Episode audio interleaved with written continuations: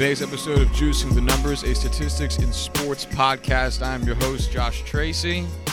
And I am Corwin Heller. And today, Corwin and I are going to be talking about some unbreakable records in the world of sports, um, as well as a hint of projected standings for baseball. Um, Corwin, why don't, you, why don't you lead us off with, with one of the um, unbreakable records you had pulled up that you thought might be interesting? Um, so I'm just going order of what I think is most unbreakable to least unbreakable from what I have. And at my number one spot, I have the most lopsided victory in football history, in which uh, Georgia Tech beat Cumberland. Oh, this game. 222 to nothing in 1916. Yeah. There's no way this Yeah. ever comes close to being beat. Oh, God, no. God, no. So just a I mean- little backstory. Georgia Tech scored on every single possession for both teams. They scored a touchdown on Oh, defense every too? single one of their own possessions and scored a touchdown on every one of the defensive possessions. Fuck. Unreal. Yeah, that's the thing. I don't think you could even see that happening today in like a um like an exhibition game. Just because at at some point shit would just like it wasn't the whole wasn't the reason it was so fucking uh, lopsided in addition to the skill of the team was because like the head coach had some kind of grudge. Yeah, so the head coach was John Heisman, namesake of the Heisman Trophy. And uh, Cumberland had beaten their baseball team 22 to nothing earlier that year, and he wanted revenge for that game. Which I'd say he got in in think so, spades. yeah. Uh, yeah, because I, I think at some point, even with um, how the uh, uh, college football um, shit does it, its whole ranking tiers with you know the most points scored getting you higher up. I think even once you hit a hundred, uh, your coach would be like, "All right, we can take our foot off the gas. Like we we did it, guys. We're we're gonna be okay." So yeah, I, I'd say this is a good choice for Unbreakable. All right, hit me with yours. Let's do it. Um, I didn't really pick an, an order like you did. I just kind of pulled up different pages that had um various records on it for the different sports that we watch. Um, but I thought if you're going to make me think of it, the uh, the most unbreakable record probably being um, Wayne Gretzky's career points. How many? How many do you think are there? Oh, it's in multiple thousands. Isn't it like it's- it- 2,400? It's twenty eight hundred fifty seven. yeah, it's ridiculous. if you Like, if you include the playoffs, it's thirty two hundred and thirty nine. like, And to keep in mind, Wayne Gretzky did not go like I know he won four Stanley Cups, but in the length of his career, he didn't go to the playoffs a lot. no, like, I don't think he went considering the level of once. talent he was. Yeah, I don't think he went once with the Kings, like at all. I think he made it one time with the Blues, and I, ooh, I forget if that Rangers team he was on made it or not. But like most of his um, playoff career was spent with uh, the Oilers. So the fact he has three hundred goddamn points is uh pretty fucking crazy. And you know, like He went to the playoffs. It looks like every year with the Kings, oh fuck, okay, I'm Um, wrong. and he won it once with them, I believe. Oh, I thought he didn't win I'm at all. I thought he. w- cross-reference this with uh, um, what he has on Hockey Reference. I don't know if they have something that's actually like playoff wins and stuff. Hold on. Championships. Here we go. Nope, only won four with Edmonton. 84, 85, Yeah, I was gonna say. 87, and 88. Yeah, that sounds right.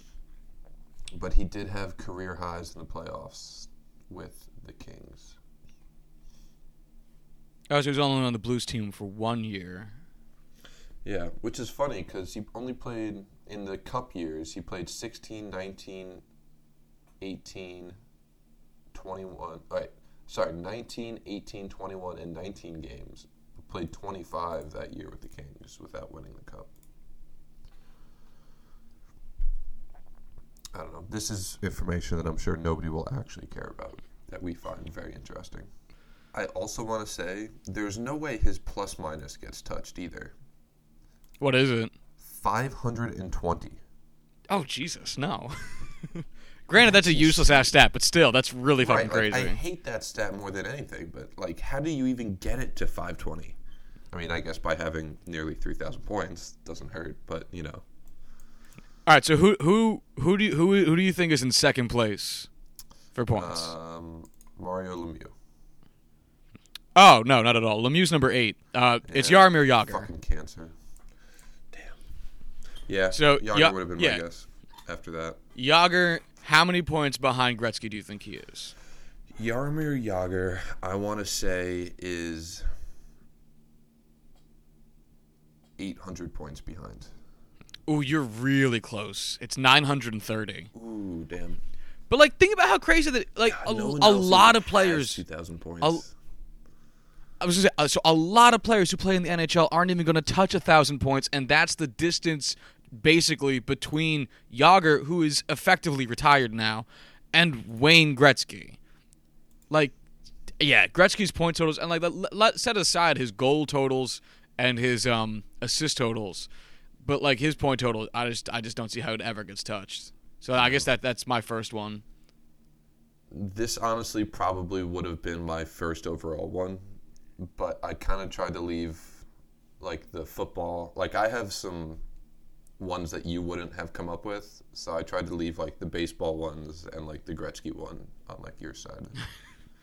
All right, give me uh give me your uh give me your next one then. All right, this one is close to my heart, but the most NCAA wrestling wins in a career. By Cael Sanderson, current head coach of the Penn State men's wrestling team. In four years, he won 159 matches. Guess how many losses he had? It's 159 wins. Yep. Oh well, since you're bringing it up, I'm going to have to guess a low number. I'm going to say eight. Uh, that would be eight too many. What? No. He went all four years of his wrestling career at Iowa State undefeated, going 159 and 0, winning four national titles. Damn. The most successful wrestler in NCAA history, without question. That's fucking lopsided. Jesus. Okay. He's insane. Like, there's wrestlers who will win, you know, their handful of matches. Like, they'll lose. Like, you can't go undefeated four straight years. Like, people can Right. go undefeated in a season. Like, it happens. Um, Penn State probably has two that'll go, like, 30 and 0 this year. I don't know how anyone could go 159 and 0 again. I, I'm surprised it happened to begin with. So yeah, I'd have to agree Yeah. with you there. First wrestler on the Wheaties box, no big deal.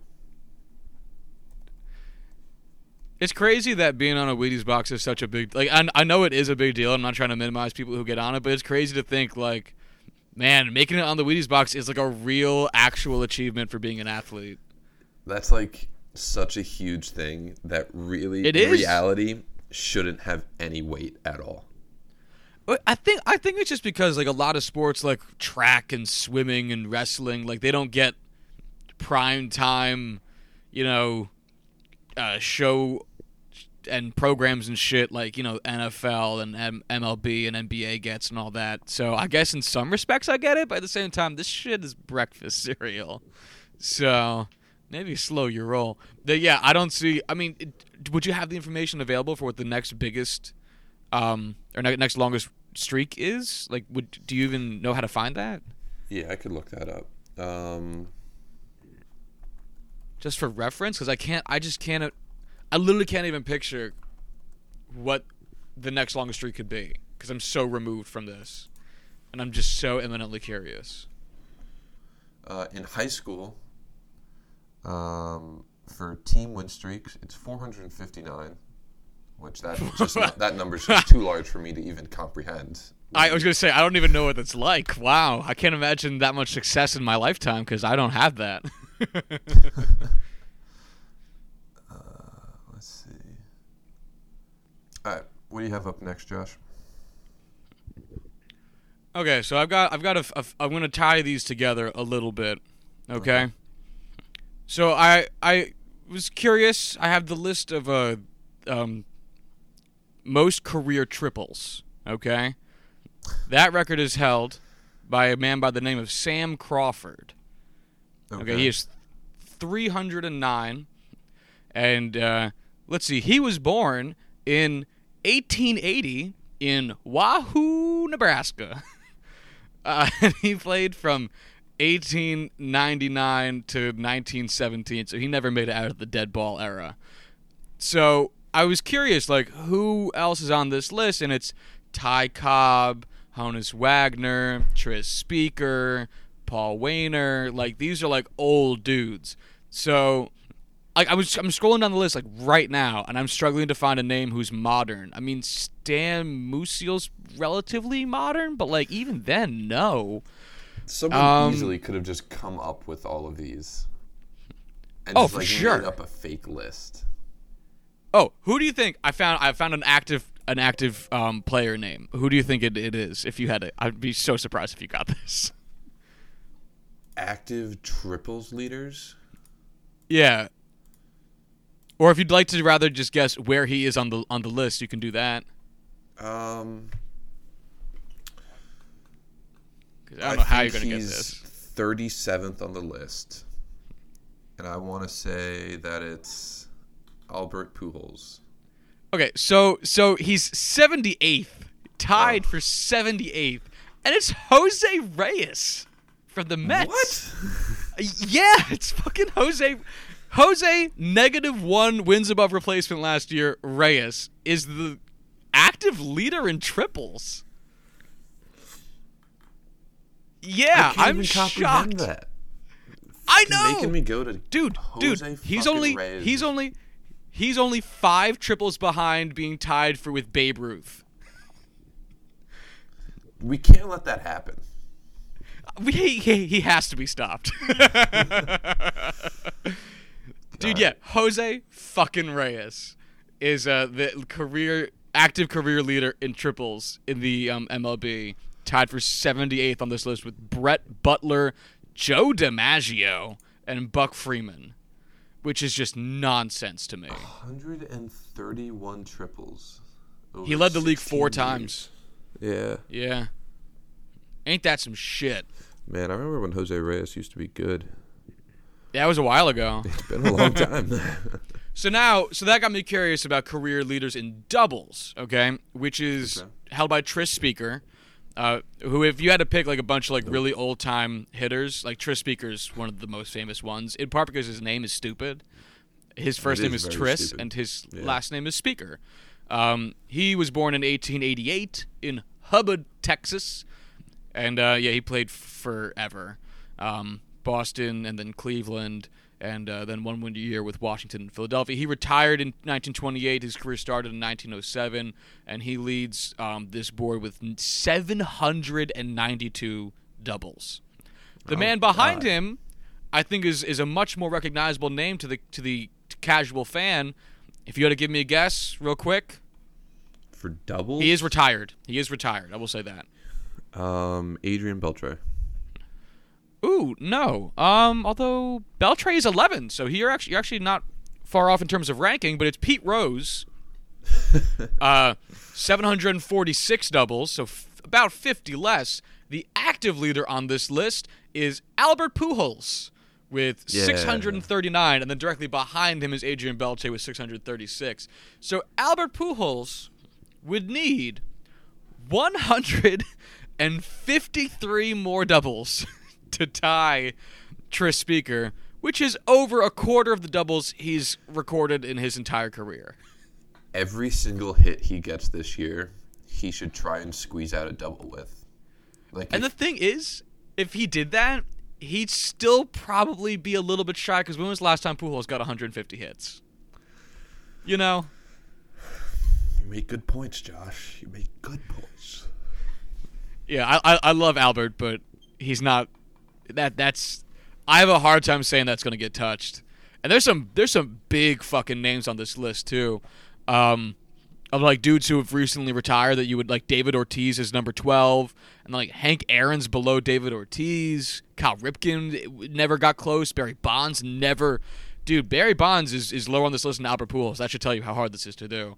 Like I, Yeah. I don't see do you see either of these records of being um 100 and uh sorry 309 triples or 792 doubles ever being broken? Um, see, it's one of those things where it seems like it's never really been close to coming true. Like it's never been close to happening in our lifetimes. But it like those numbers aren't so far out of the realm of possibility where I will say it could never happen.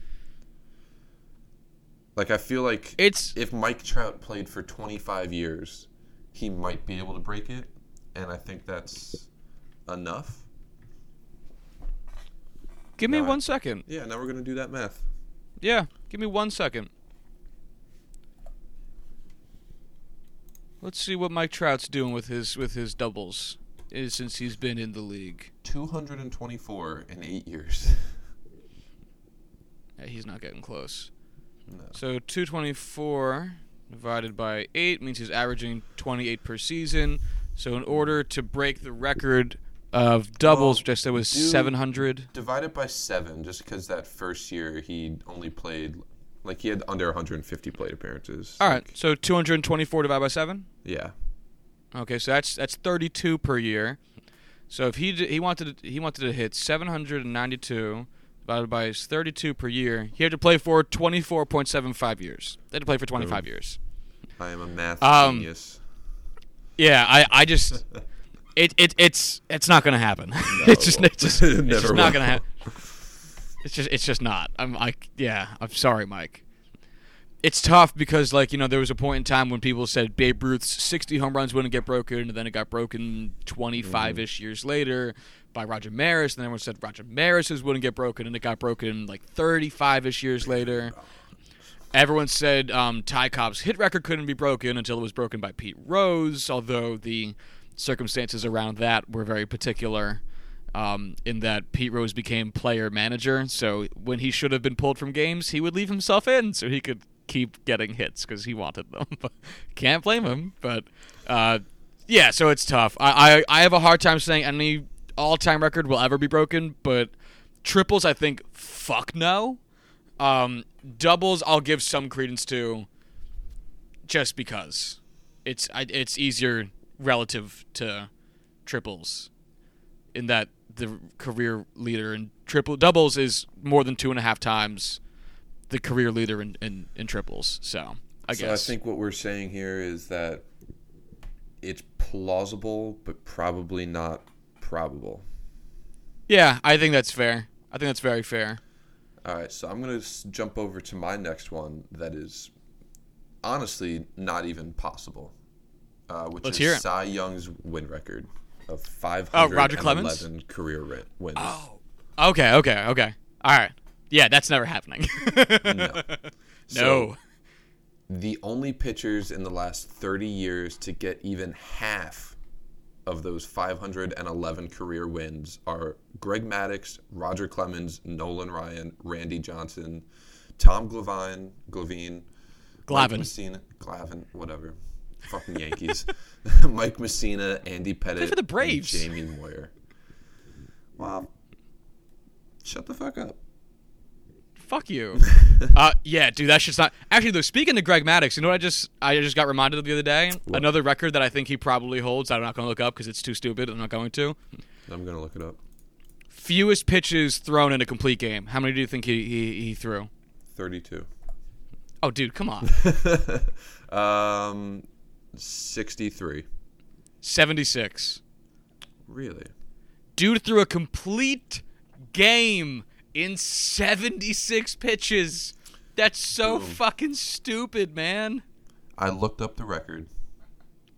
What is it? Charles Red Barrett, uh, who pitched in, it looks like the 30s. Ooh, okay. Um, 37 to 49 was when he played. Threw a complete game in 58 pitches. No way. Uh, the game lasted one hour and 15 minutes. He faced 29 batters, uh, surrendered two hits, walked no one, struck out no one, no defensive errors, in 58 pitches. Yeah, see, that's the thing is at, at some point you're gonna get in such a low pitch count that strikeouts just aren't gonna be a thing Yeah. because you need the contact.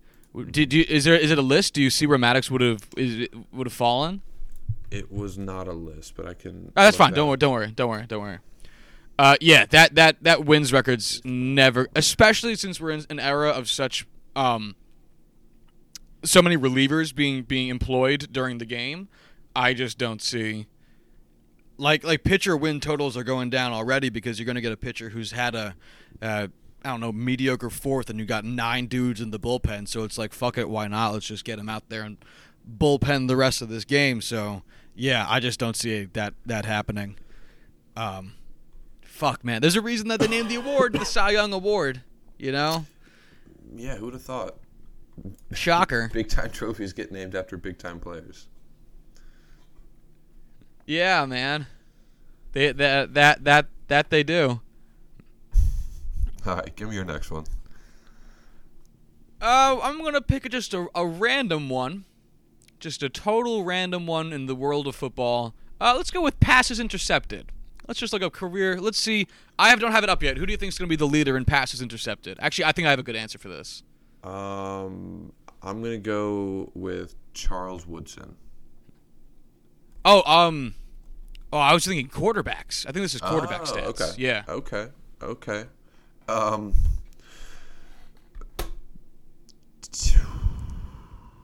I'm gonna say Brett Favre. That's a good one. I'm gonna go with if you're doing Favre. I'm gonna say like Terry Bradshaw. Okay, so it is Brett Favre. Yeah. uh, Bradshaw's number 22. Yeah. Uh, after Favre, who has 336. Oh, Jesus. um, uh, it was George Blanda with 277. Then some guy named John Hadl, H A D L. Have you ever heard of that guy? I haven't. Neither have I. I'm going to pull up his page real quick. Where's Peyton Um, Manning on the list? Give me one sec.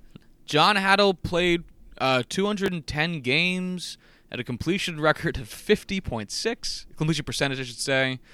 Um, he played for the Chargers for from 62 to 72, and then the Rams, and then Green Bay, and then the Rams, and then Houston, and he had a very long career for being number two on this list. Um, Peyton Manning is number nine with 251, sandwiched in between Dan Marino, who had 252, and Y.A. Tittle, who had 248. The current career leader, who do you think? The current career leader. Yes, as an act- active, I should say, active career leader. Um. Joe Flacco. It is it is Elijah. I forget his middle name. Manning. Elijah Manning, who has 239, uh, and the n- second uh, active player on this list is directly below him, number 15, Drew Brees with 233. Yeah, makes sense. I really just wanted to make fun of Joe Flacco. Same with the Terry Bradshaw. Also, Elijah's middle name is Nelson. Elijah Nelson Manning. Yeah, that is That's disgusting. gross. So do I you look- see that? Do you see that record ever being broken by the one Favre set? Um, I could see it happening. It would take a lot of work, but I think it's plausible. I guess I, I have a hard time because I know we talked about it the other day about how quarterbacks are just throwing less interceptions today in general.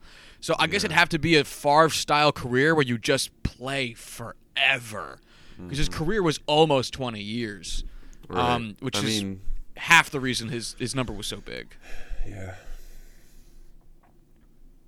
All right, so I looked up the defensive interceptions leaders. I picked Charles Woodson. He's actually fifth on the list. Who do you Okay. got? Okay. Um, oh, to pick a corner or pick a safety? Fuck. It's a I'm good mix on the list. I'm surprised. uh, uh, D- D- Deion Sanders. Deion Sanders. Oh, you guys are gonna just troll F this. I'm, I'm not even close. Deion Sanders is tied with Ty Law for 24th on the list with 53. Just ahead of Champ right. Bailey. Paul, Actually, Champ Bailey was gonna be my other guess. yeah. Paul Krause has the record with 81. That's a fuck ton. Yep. Jesus. Was he playing like like the the 60s or 70s or some shit? 64 to 79. Wow, on the money, Josh. Emlen Tunnell, who played from 48 to 61. And then Rod Woodson, Dick Night Train Lane, Ed Reed, Lonnie Rot, Ronnie Lott, Lonnie Rott, Darren Sharper, Dick LeBeau. Lonnie Rott sounds like a 1970s English punk band member. you know, he would have been there with Johnny Rotten. well, who, who's who's the active um, leader, Uh, let's bring it back up. if that's readily available? Um, it should be. So let's find 18. Uh, there is no active leader on this list, but I can look up that. That's okay. Um, interceptions, active leaders. Who would you guess? Oh, um, They um, have 38. Richard Sherman. He's actually tied for fourth with 32. Reggie Nelson has 38 Really? interceptions. Yep. Huh. Followed by Never Akeem would've guessed. Brent Grimes, Richard Sherman, Tramon Williams, uh, Mike Adams, Jonathan Joseph, and Dominique Rodgers Cromartie. DRC. And then Eric Weddle and Earl Thomas round out the top 10. Who do you think has the most career pick sixes as a quarterback? As a quarterback, Yeah, um, Brett Favre, probably. yeah, it's, it's still it's still Brett Favre. second, second though is Dan Marino. So Brett Favre has 31, Dan Marino is 28. Then it's Drew Brees with 27, tied with Peyton Manning. Then Philip Rivers jumps onto this list with 23, who's tied with Vinny Testaverde. And then mm-hmm. Elisha Nelson Manning with 22, tied with Carson Palmer. Hmm. There Yeah, th- this list is actually full of active players. Like full, like Blake Bortles is number 25 on this list, tied with Tom Brady. yeah, it's really Jesus funny. Christ. All right, all right. I'll go I'm on to mine. You're. All right. Why not? Fuck it. All right. I'm gonna- um, I'm gonna take the big, big one. If you Okay, then- I don't know what the big one is. Cal Ripken's consecutive game streak. Oh, okay, okay. All right. Ripken Um, played in 2,632 consecutive games. Were you just about to guess how many it was? no, I was gonna try to guess who was in second, and I think Okay. that he broke. It was Lou Gehrig's streak, right? Probably. I believe I believe because I think the whole thing was that Gehrig's streak was like the unbreakable streak of its day, and then it got smashed by Ripken because you know the Orioles need something to root for. Um, I- where would you even find this? I would probably just Google list of most games played streak or some shit like that. MLB. Um, this is for pitchers. I don't want pitchers. Uh, who do you think has the most uh, games started? Most games started. Yeah, for pitchers. Is it? I would guess Cy Young again. Cy Young is number one with 815. Number two actually is very surprising for me. I would not. Is it someone more modern? Yeah. Um, Pedro. No, Pedro is. mm, Pedro's not on the list. I don't think. That was just a guess. Uh, Nolan Ryan with Oh. 773. That makes so much fucking sense. I'm I'm mad at myself for not thinking of that. Yeah. Greg I love I love though that like when I say Pedro, you know exactly who I'm talking about because if you're good enough in baseball, you can just have a mononym like that shit. And it's not even like it's an uncommon name. His name Cal, is Pedro. It's a very common name. Babe. Yeah. Mike Trout will never get that. Too many Mikes. Mike. Yeah. What about Fishy Boy? If you said fishy boy, yeah, I think I'd probably understand that. I don't think you'd Yeah. appreciate that though. Why not? What if I said greatest ball player from Jersey, or would you assume I'm talking about Todd Frazier? You mean that kid from the Little League World Series who met his hero and then got to play to against Derek him? That day. Yeah. uh, yeah, I don't see that shit ever being broken. Uh, In part because it's such an enormous number, but also, like I said, with a, a different baseball stat from before, they're just trending away from letting players start every game in a in a in a season. I mean, like, it was a big p- talking point uh, on Yankees broadcast this year about how if they're not letting Gleyber Torres, who was I think 19 at the start of the season or 20, play every game of the season, you know, when he's young and healthy and all that, then you know, this is before he had um, he had did end up having a DL stint last past season. But before that, they were saying if they're not going to let him play every day, if they're going to build off days into his um, schedule, then they're going to be building the off days into everyone's schedule. And at that point, it's pretty safe to say that Cal Ripken's record will never be broken ever, ever, ever, ever. Yeah, I don't. I think this is one of those where the game has changed too much for this to still be a record that can be Yeah. broken. I think I think I think you're right. All right, let me let me pick another random one here. Um, who do you think scored? Um, the most power play goals in the NHL. Um, power play goals. I'm gonna go with Jaromir Jagr. No, it's some random ass motherfucker named Dave Andreychuk with 274. Yeah. All right. Yeah, he's a guy. But at the same time, though, 274 sounds exceedingly manageable, right? Yeah. That's really Like, that seems like it's could be achievable. yeah, let's see who's number two on this list. Give me one sec. I'm pulling it up now. Loading. Okay, so yeah, Dave Andreychuk, who played from 82 to 2006. Wow. Wow, that's a career. Holy shit. 24 years in the NHL. Not too. Goddamn. Oh. Active leader, who do you think? Active leader, Yep. and this is power play goals. Yep. I'm gonna go with Alex Ovechkin. Yes. Boom. He's number six. So the record I said was 274. Ovechkin has 239. So he's only f- He um, 35 away from tying the record. That's honestly, I would say at most three seasons. Yeah, I was gonna say like that's super doable. Wow, Yeah. that's super. Do- and he'd be passing names. The five ahead of him are Phil Esposito, uh, Luc Robitaille, Teemu Selanne, Brett Hull, and then Selanne. Dave Andreychuk. Huh? Teemu Selin. Solen. Yeah, I I pronounced a lot of things wrong. Um, Oh, you're talking to the king over here, Josh. Yeah, no, we're, we're both not good at this. Yeah, no, that's wow, that's shocking. The next, um, they have Jaromir Lo- Jagr listed as an active player, despite the fact that he's not on a team this season, and he's probably he, he's all but formally announced his retirement. The next active leader on this list is Patrick Marleau, um, who's been playing for 22 years, and he only has 168. So I And he's guess this must be a longer. lot harder. Yeah. Um, I guess this must be a lot harder than I had thought when I saw that number because, like, who do you think has more, um, Ilya Kovalchuk or um, Sidney Crosby? Ooh, wow. Um, I'm gonna say just because I know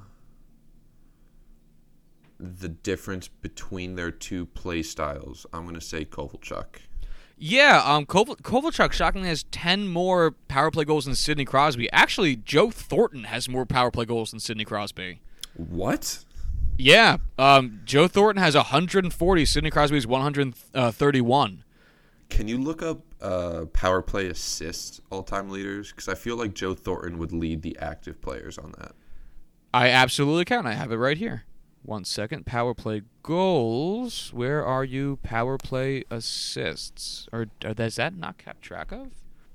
Assists, points, goals created, penalties and minutes, power play goals. Really, no power play assists? That's fucking whack.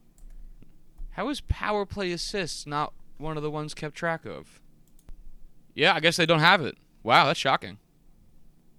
At least on this thing that I'm on right now. But yeah. Yeah, I'm not seeing it.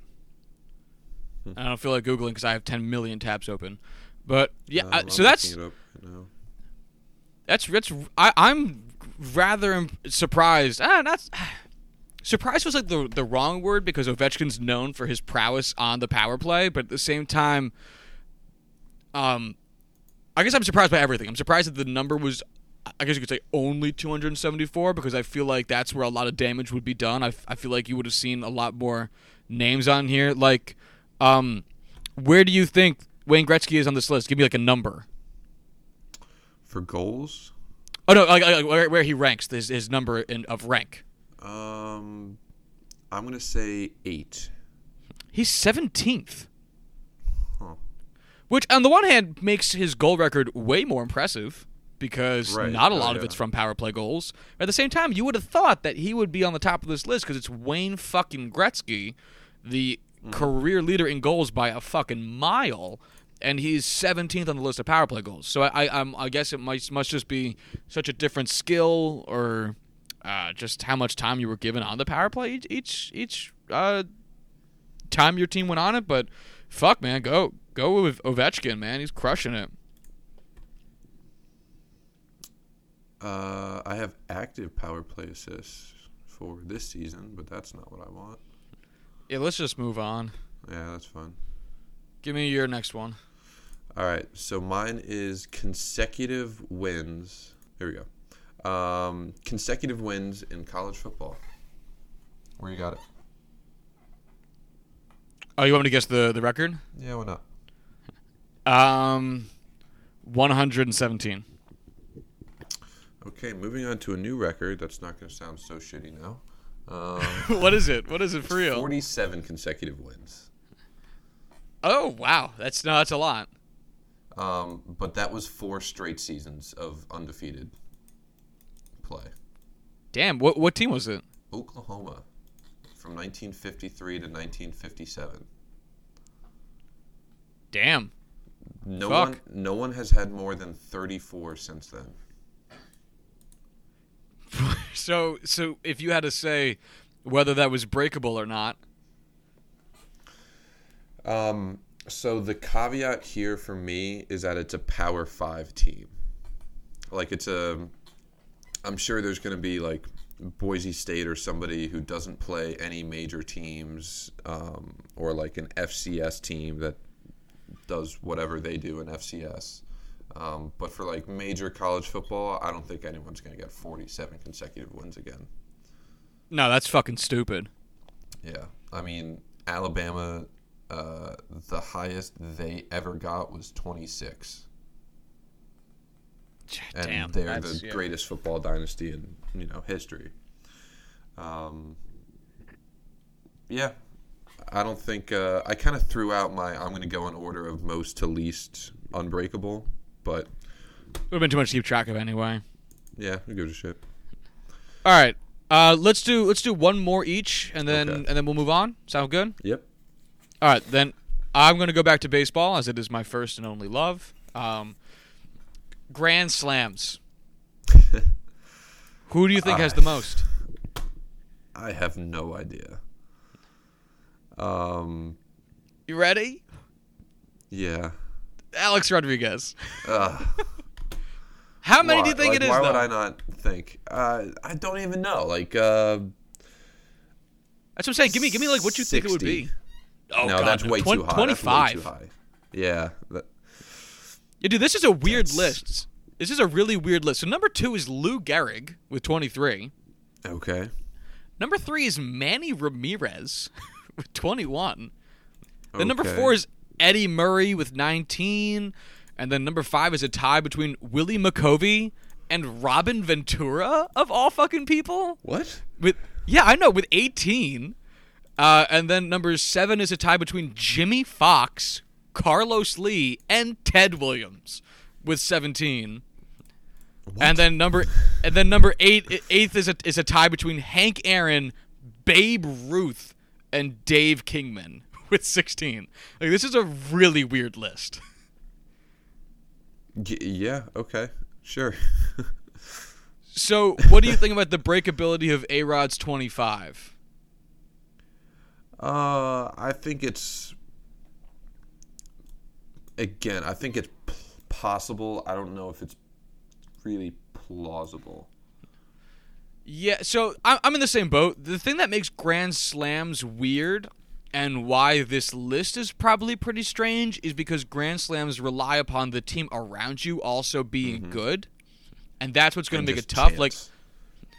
Yeah, so like these are all dudes who were known to some extent to hit a good amount of home runs, and they were also on teams that were you know uh, really fucking good for at least a good stretch. I mean, the Yankees teams that A Rod was on were awesome. The Yankees teams that Lou Gehrig was on was awesome. The Red Sox teams that Manny Ramirez was on was was was great. The Orioles teams that Eddie Murray was on. Like you go down this list, like these aren't just really great baseball players. These are really great baseball players who's, who were also on really great teams for a good chunk of their career, which is what makes it interesting. Um, because on the one hand, 25 special instance home runs doesn't sound like a fuck ton, especially when A Rod is in like the top 10 in home runs with 696 home runs. Only 25 of those had three dudes on base. It seems so improbable, you know, like when you put it like that. Yeah. Like Babe Ruth 714, only 16 of them had three guys on base.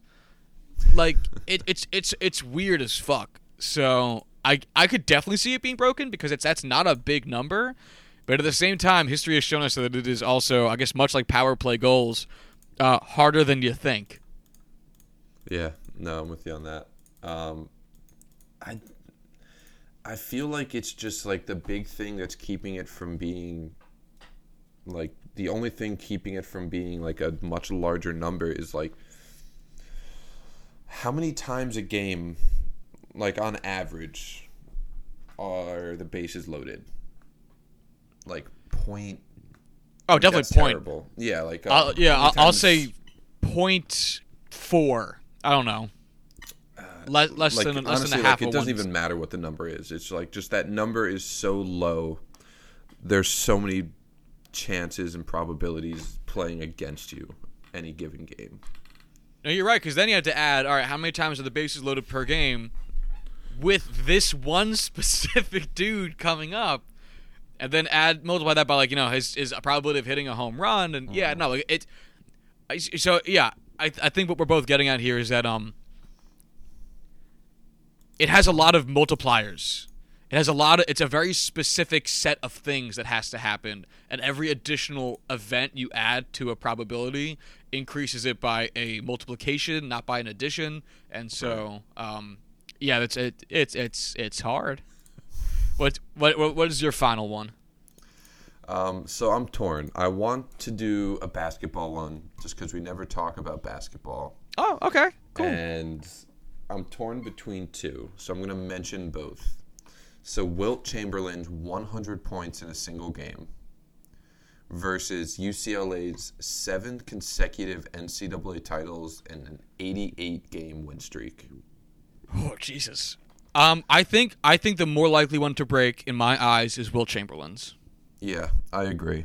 I mean, we've seen, like, don't get me wrong, 100 points, like, the closest has been 84 by uh, Kobe Bryant back in the day. I just think that there's so many high octane players in the NBA now. At some point, I think enough stars will align where someone can have the chance to break 100 points. Yeah, I especially think- because teams are shooting or letting their players shoot threes more, and the bad Right. teams are getting worse. So yeah, I'm with you.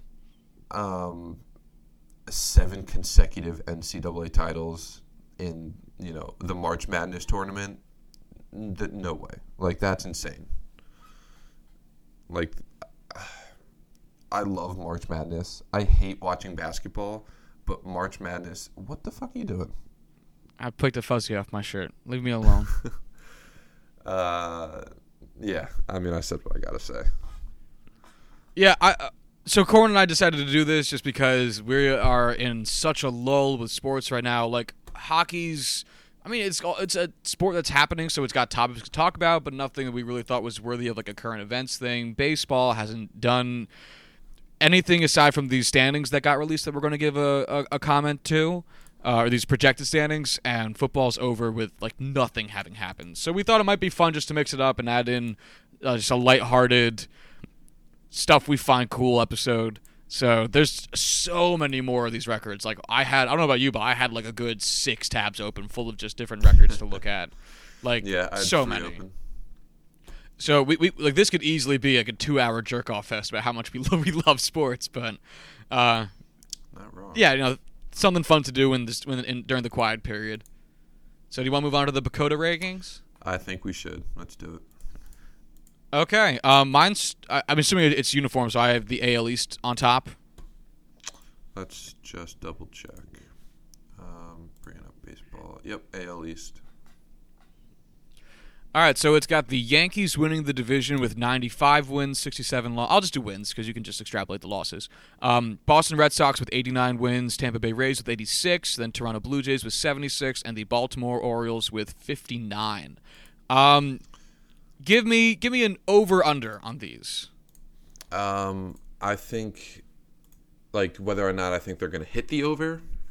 Whether or not you think it'll be over like Yankees getting 95 or under 95. Okay, got it. Uh, Like, treat this as the I mark. the Yankees are going to hit the over. I'm going to stand by my earlier prediction and say the Red Sox hit the under. Really under 89. Yeah, That's bold. That is bold, Okay. but that's my bold Yeah. prediction of the year. Um, Sure. I think the Rays hit the under. Jays. I feel like the Rays is just so over. accurate.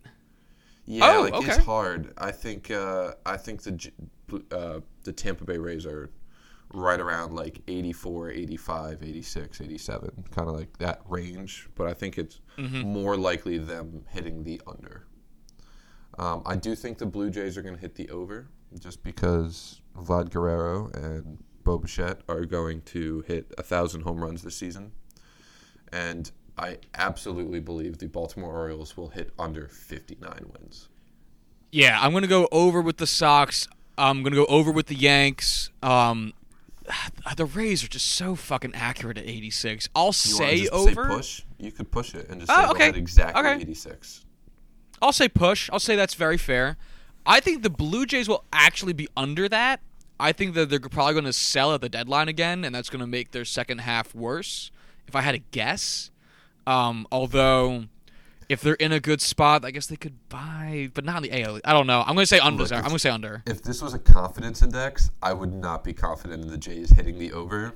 I Oh, just God, no. just pure hoping Vlad Guerrero hits like 60 home runs this year. And he's Yeah, just I gonna like just drag him by his balls to 77 wins. I think, and I, I, I agree that the Baltimore Orioles. I think 59 is super generous. I, I don't think they're. I don't think that. That's what. That's 16 more wins than they had last season, right? Uh, Some yeah, shit like somewhere that. around there, yeah. That's so many. like, that's so many. They get- they did not get 16 wins better or whatever the number was. They're really I fucking would argue they got significantly worse. it's it's tough because of how bad they were, but yeah, they Yeah. definitely didn't get better. Uh, AL Central, we got the Indians at 97, then the Twins at 81, the Royals at 72, the White Sox at 71, and the Tigers at 67. Give me some over unders here, Corwin. Um, as much as I hate to say it, I think the Indians are under 97 wins. Um, I just don't think they're the same team that they were last year. I think they're going to struggle with their bullpen. Um, I know that they're playing in the AL Central, which is going to guarantee them a lot of wins, but I don't think they quite hit 97. Um, the Twins, I think they can hit the over just barely with uh, 81. The Royals, I'll say, I'll take the under for the Royals. I'm going to take the over for the White Sox at 71. And I am going to take the under for the Detroit Tigers.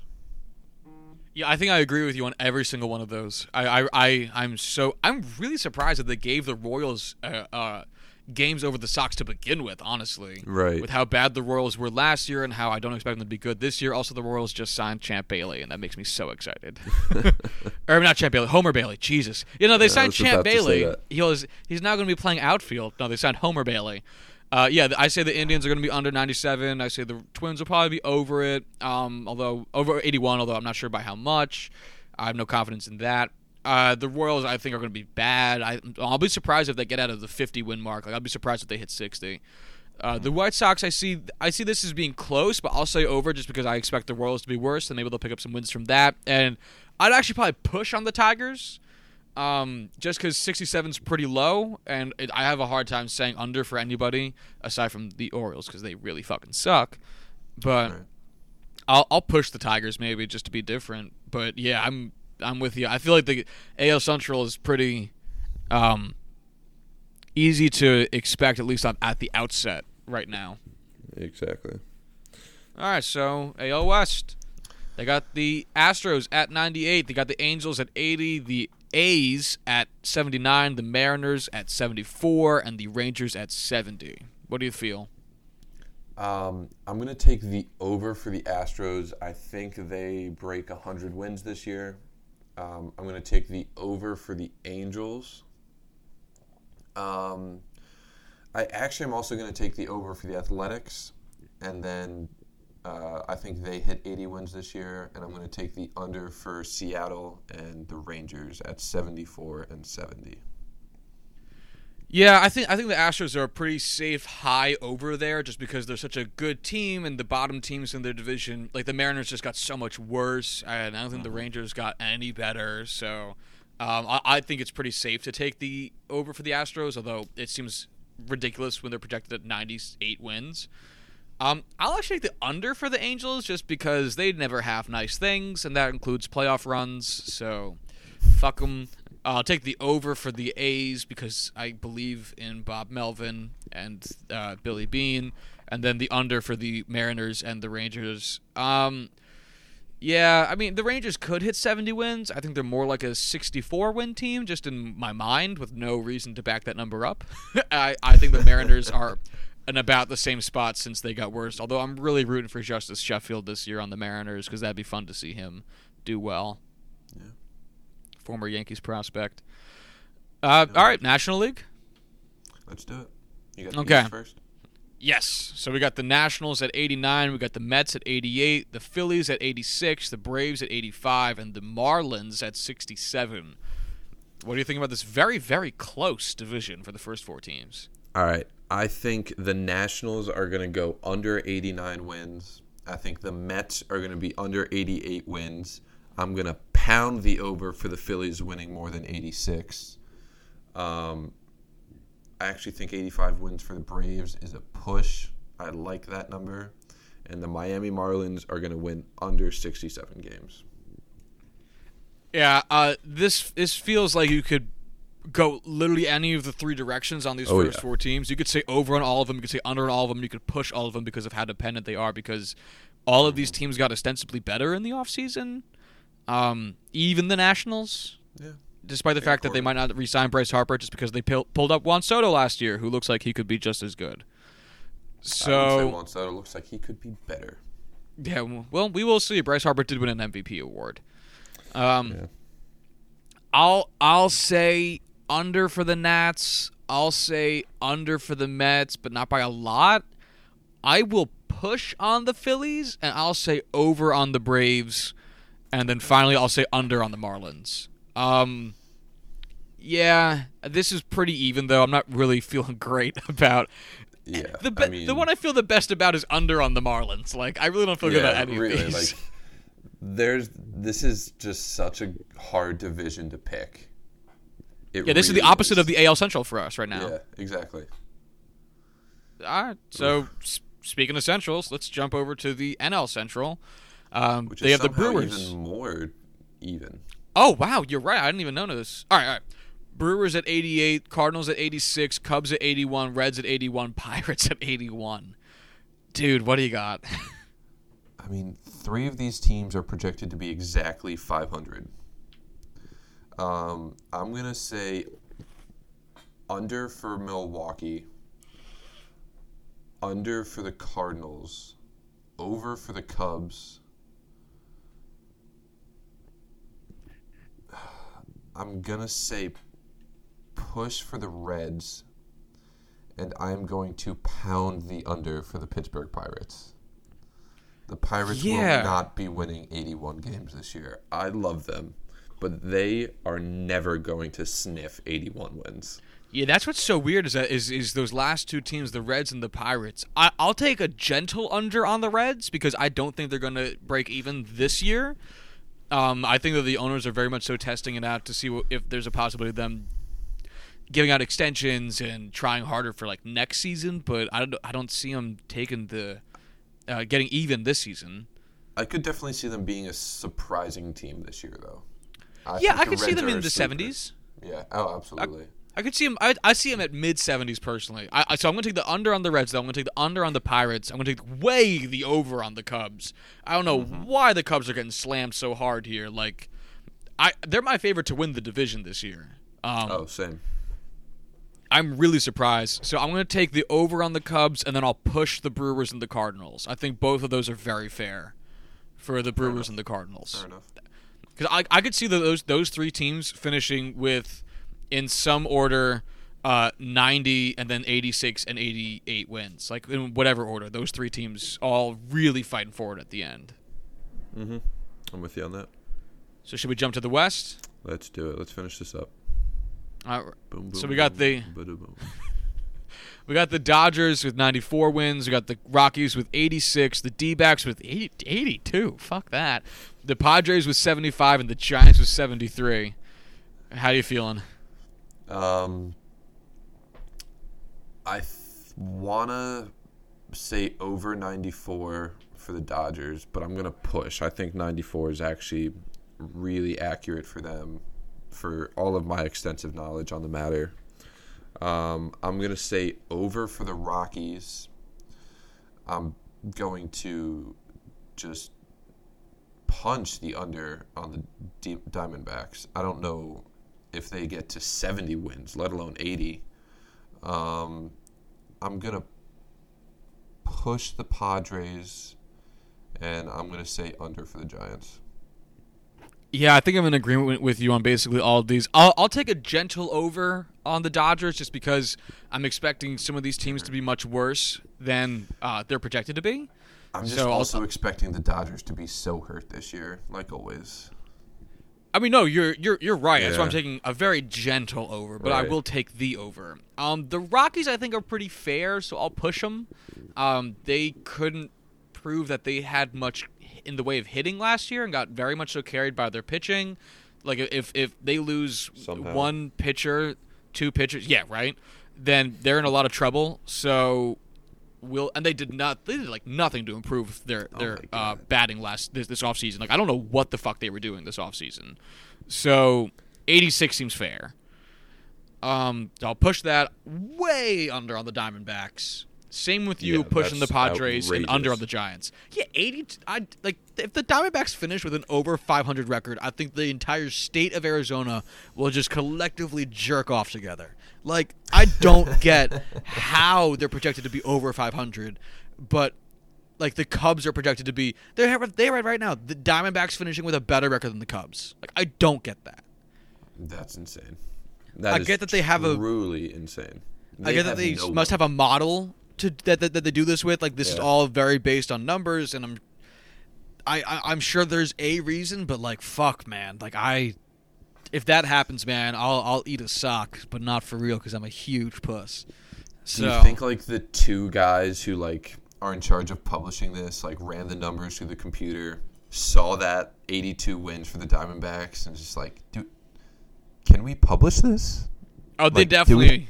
Do we have Yeah. to run this like? Do we have to fudge the numbers to make this a legitimate site? Like, there's no way they could win 82 wins, 82 games. I- And that's why I'm saying it's got to be numbers. Because I'm willing to bet you, if you ask dudes at Baseball Prospectus who like run the PECOTA standings, they'd probably be like, "Man, like if you asked me personally, I don't think the Diamondbacks are getting at 82." But like that's what our projections put out, and we're just trying to be honest. So yeah, fuck.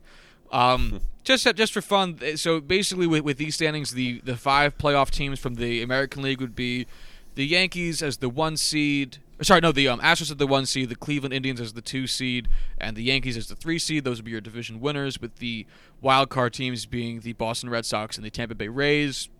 What do you think about that playoff picture? That's about what we predicted, isn't it, in our previous yeah, episode? I mean, outside of uh, like the seeding, I agree with all of that except for the Rays making the playoffs. Um, I have a hard time picturing that happening. But other than that, I mean, it's not like these are in danger of being huge upsets in any one of these divisions. Yeah, same. I think this is is it's very not outrageous. I could see you with with the Rays. Like I could see you arguing for the Angels or the A's, and maybe a surprise team from the Central. Maybe, Maybe but like the White Sox would have to have absolutely all of their prospects hit.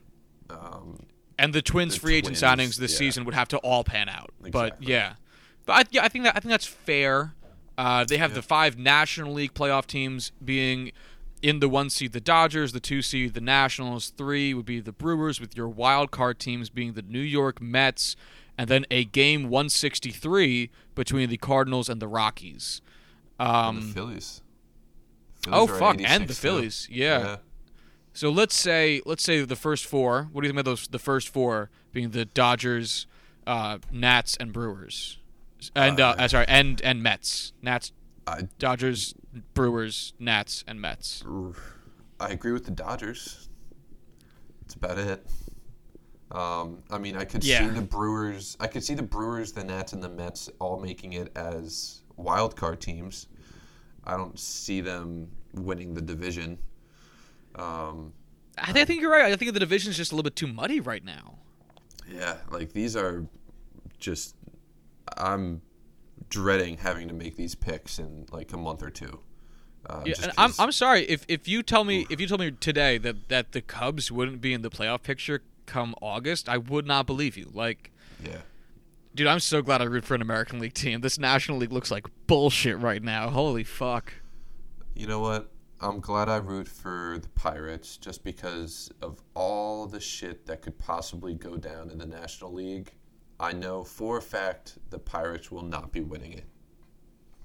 At least I you have sleep easy at consistency. Exactly. Like I have I have that rock that I can just cling to and know that that rock's not going anywhere. That Roberto Clemente shaped rock. Uh poor guy. Wonder what he's up to. Uh, he's decomposing. All right, so the last thing I thought we could just touch on for like a hot second is the AAF, the um, American Association of Football. Is that what it stands for? Right? The Association of American Football. Okay, I had the A's backwards. My bad. I'm sorry, Alliance of American Football. My mistake. Oh, ooh, wow, they picked a fancier word. Um, you watched any you- games yesterday? I didn't because I didn't realize it was happening. But I was doing a little bit of reading about it this morning, and this is why I wanted to bring it up because there was two things I didn't realize about um, non NFL football. Okay. One of them is the two point conversion. It was not an NFL rule. It was a USFL rule that the NFL adopted when it's kind of stomped the USFL out. It had- adopted that part of their gameplay because it was so popular in that league, which I thought was Okay. interesting. And another point is is, that um, the overhead, like the zip line, the sky cam in football stadiums, that, that has like the zip line that goes across, also not originally from the NFL. That was from the XFL that the NFL also adopted. And um, one of the new things that's now happening in the AAF is that they have a sky judge. So there's a ref that can overturn calls that happen on the field that basically exists in um, I forget if it, uh, if it said it was an outside the building uh, video service or just in the upper box and has a camera down to the field, but they have now a live judge not on the field who can overturn ref calls. And so what they were saying was, you know, you have these instances where outside or like non NFL football leagues have different takes on the rules, and the NFL can see if it's popular or not and adopt it. Um, and that's kind of what I wanted to bring up to see if you had any thoughts on, well, the AAF as a, as a whole, but also these small points I brought up now. Um, I knew like I probably couldn't have named all three of those to you right off the bat, except for the new AAF rule, just because it's been in the news so much. Um, I love the Sky Judge. I really hope it works out for them. I mean, granted, there's only been two games, so it's not really much that you can prove in that time. Um, but I really hope it works out and is something that the NFL adopts just because of all the, um, pardon my French, the bullshit that goes on with NFL officiating.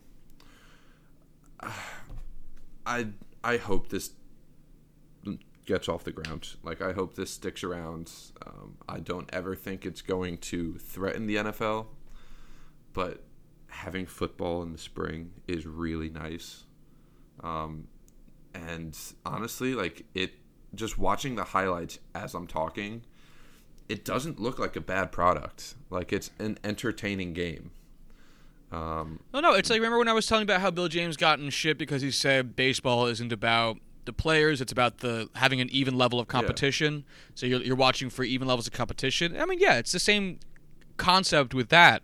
Um, I I think I think having a competitor, whether it be a genuine competitor or a very very insignificant competitor to the NFL, is important because right now the NFL doesn't have that, so it has no real impetus to change and no one else to look at to copy ideas from, which is a really important part of changing a business. Um, because if the NFL sees some of these ideas happen, maybe it might be more inclined to be like, "Oh fuck, that actually is a good idea," like they did with the Skycam and like they did right. with the two point conversion. So, go ahead. So what I'm most excited about for this is because it's a spring league I think it gives us just tremendous opportunity for players who maybe don't have the opportunity to play during the regular season in the NFL to go to one of these teams training camps in the winter, play for them in the spring, and then have NFL teams be able to watch them play and open up doors for them for NFL spring training in the summer. And yeah, I it's basically what baseball winter leagues are. Yeah, yeah, I, am totally it. with you. I also think it'd be interesting to see uh, the AAF, the NFL, and the XFL all running at the same time because I think the XFL starts in 2021, right? Somewhere around there. Yeah, it's a couple yeah. years still. How fucking cool would it be to have three NFL or football leagues happening at the same time? It would be wild. That'd be um, so much I fun. Genuinely have no idea how long the AAF uh, season is. Um, I know there's only eight teams right now. Um, so let's look that up real quick. All of which are in the South, which I thought was interesting. Yeah, I mean that kind of makes sense. Oh, it does. Um, it's warm down with, there. Uh, much and, lower or much closer margins uh, for these teams. The championship probably much lower is attendance April twenty seventh. Oh, that's soon. Yeah, so it's a short season. They only play two and a half months, basically. Yeah, no, they play ten weeks, and then the playoff is just the top two teams or top four teams. So, okay, it's only two games. I mean, that's fair. There's only eight teams. Yeah, I mean, so I don't know. They're going NHL style, where half that, of them yeah. are going to make the playoffs. Yeah. Yeah.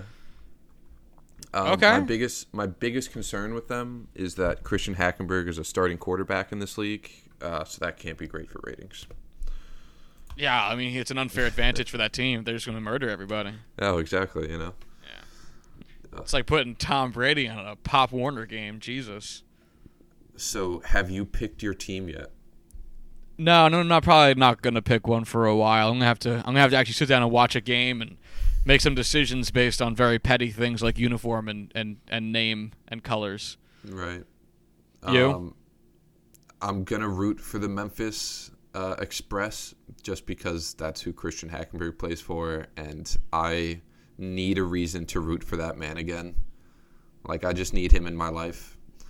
Um, they are projected to finish dead last in the league, as a Christian Hackenberg team should, yep, which yeah. isn't surprising. Um, so we'll see how unwatchable they actually are.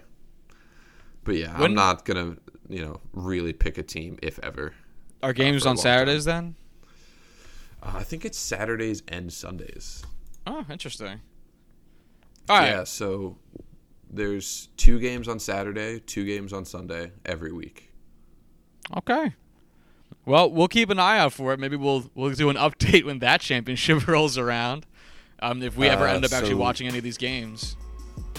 It looks like eight o'clock Eastern and four o'clock Eastern are the most common times. There's some two o'clock games here and there. All right. Any um any closing thoughts on anything we talked about today? No, I'm all set. All right, then let's get out of here. If you guys want to reach us on Twitter, you can find us at JuicingPod. It's at JuicingPod. If you guys want to reach us via email, you can do so at juicingthenumbers at gmail.com. If you guys want to find our website, you can do that at uh, juicingthenumbers.wixsite.com slash website. It's juicingthenumbers.wixsite.com slash website. And uh, y'all take care.